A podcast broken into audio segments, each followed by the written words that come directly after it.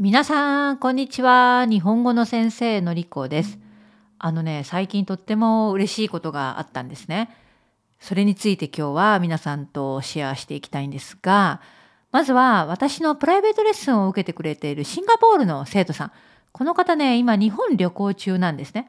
で、旅行中になんと私のふるさと倉敷に立ち寄ってくれたんですね。そして私が大好きな子供の頃からよく食べている倉敷名物ぶっかけうどんっていううどん屋さんがあって、そのうどん屋さんに行ってくれたんですね。ね。そしてインスタグラムでそのうどんの、ぶっかけうどんの写真をシェアしてくれたんです。わあ、こんなに嬉しいことないです。私はそれを見て、その写真を見て、私もまたこのぶっかけうどんが食べたいと思いました。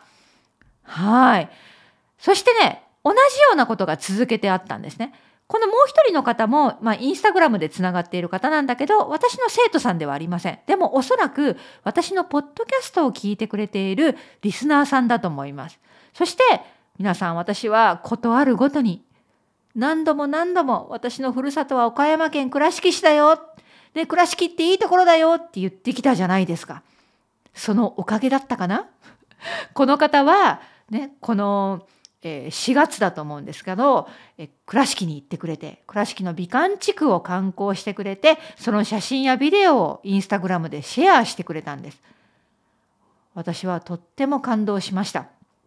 やっぱりこうやってねポッドキャストでコツコツコツコツね倉敷を宣伝する意味があったと。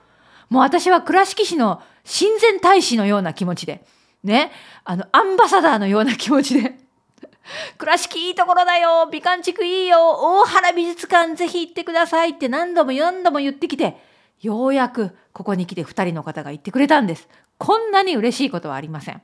ということで今日もまた倉敷について話します。すみません。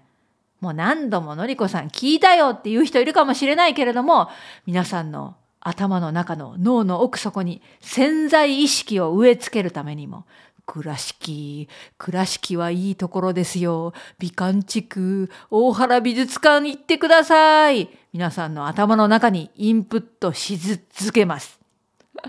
はい。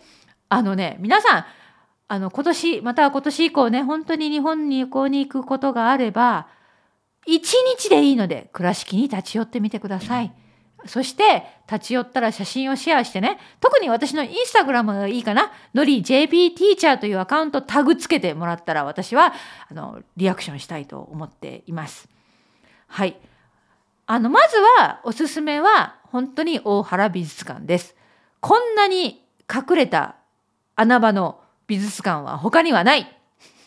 まあちょっと入場料高いんだけれどもピカソモネいろんな、あと日本のアーティストも本当に有名な、あの、隠れた名作があります。なので、美術館巡りも最高いいです。で、美術館に行かなくてもですね、半日あれば、この美観地区という古くから街並みが残っている、まあ、白壁の街、白い壁があるんですけど、白壁の街、歩くことができます。ぶらぶら歩いてお土産屋さんに入るのもいい。あとね、カフェが、喫茶店がたくさんあるんですよ。いい雰囲気の。ね、あの古民家。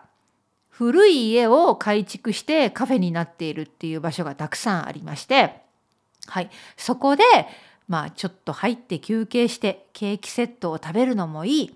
美味しいコーヒーを飲むのもいい。あとは倉敷の名物、もちろんレストランもたくさんあります。やっぱりね、私が大好きな倉敷名物ぶっかけうどんをおすすめしたいんだけれども、まあそれ以外でね、まあ私が古子供の頃からあるお店一つ紹介します。これは倉敷市の駅から徒歩10分、商店街、美観地区の中ではなくて商店街の中にあるとんかつ専門店。名前は、えー、名前はね、カッパ。カッパ、とんかつ、カッパ、倉敷。これね、行列ができる店なんですね。なので、私前回12月に入った時に入りませんでしたね。行列ができてたので。はい。えー、このとんかつ屋さんは洋食屋さんなんです。洋食屋。で、デミグラスソースがかかったデミカツ丼が人気なんですね。あとは、ハンバーグ、特製ハンバーグ。で洋食メニューなんです本当にビーフステーキビーフカツエビフライクリームコロッケデミカツ丼。はい。このようなまあセットメニューが味わえるもう一回お店ね。とんかつ専門店カッパこれは昔から有名だと思いますね。うん、で私ね実は本当に倉敷に行けば いつでもこのぶっかけうどんしか食べないので他の名店と言われるとこあんまりよく知らないんだね。知らない。知らないんですけどカフェだったら三宅商店三宅商店、えー、古い古民家町屋を改築してできたカフェですであの建物自体は江戸時代に遡るそうです。でももちろんリノベーションしているので、ね、あのちょっと現代的になっているけれども懐かしい和の雰囲気和の雰囲気和スタイルのカフェです。でここで有名なのは多分ねパフェフルーツパフェだと思うんだけど私はこの間行った時には手作りケーキセットをいただきました。はい、三宅商店のカフェですね。うん、であともう一つはえっ、ー、とねこれもとんかつ系なんですけど味噌カツ味噌カツ、えー、味噌カツ梅の木これでもまだあるのかな？ちょっと確認。これ1回はだけ私行ったことあるんだけどちょっと待ってね。これもあまだありますね。味噌カツ梅の木。商店街の中にあります。なので結構カツの店が多いですね。はい。なのでまあ和食の店あの洋食の店とんかつの店もちろんいろいろあります。なのでレストランに入ってもよし。カフェで休んでもよし。ブラブラ散策してもいいんですね。で大原美術館のような美術館もちろんおすすめなんですけどもう一つねもめっちゃなんかマニアックなマニアックななんかねびっくりする美術館。まあ、美術館っていうのかなアトラクションがあってそれは桃太郎美術館ってまででも名前がちょっと自信がないので確認します。倉敷。桃太郎美術館だったと思うんだけどねちょっと待ってね。桃太郎アトラクションだったかな。桃太郎あ出てきました。正式名は桃太郎からくりミュージアム桃太郎からくりミュージアム博物館これねかなりマニアックで変です。変だからおすすめ。あのー、料金はいくらぐらいだったかな ?800 円、600円ぐらいだったと思う。ちょっと今調べますね。えー、倉敷駅から徒歩10分、倉敷美観地区内にあります。駐車場はありませんって書いてありますね、ウェブサイトね。えー、っとね、え、料金がウェブサイトに出てこないなんで、それは良くないですね。私は多分800円ぐらいだったと思うんだけどなうん、まああの岡山といえばね桃太郎で有名なんですよね。これは前も私ポッドキャストで話したことがあると思うんだけどでこのね博物館には桃太郎にまつわるものが飾ってあるんですね。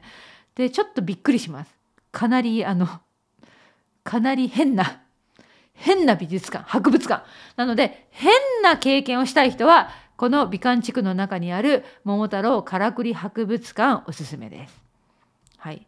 まあそれ以外は特にないんだけどね。ただただまあ、半日だけで十分と言いましたけどもうちょっと長く滞在したい人はまあ倉敷と岡山セットでねだから岡山県の後楽園あとは倉敷市の南の方にジーンズで有名な、ね、日本の国産ジーンズで有名な児島という町もあります。それも倉敷の南の方ですね。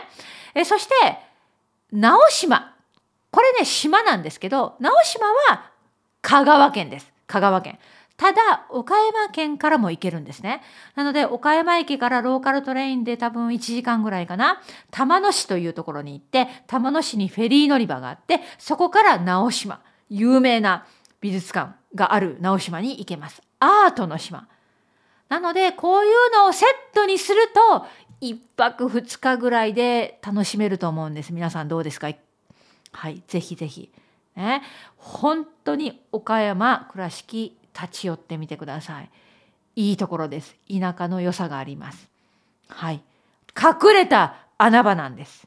ということで今日はまたまたですがあの 倉敷いいよという話をさせていただきました皆さんが一人でも多くの人が倉敷に行ってくれると私は本当に嬉しいです以上です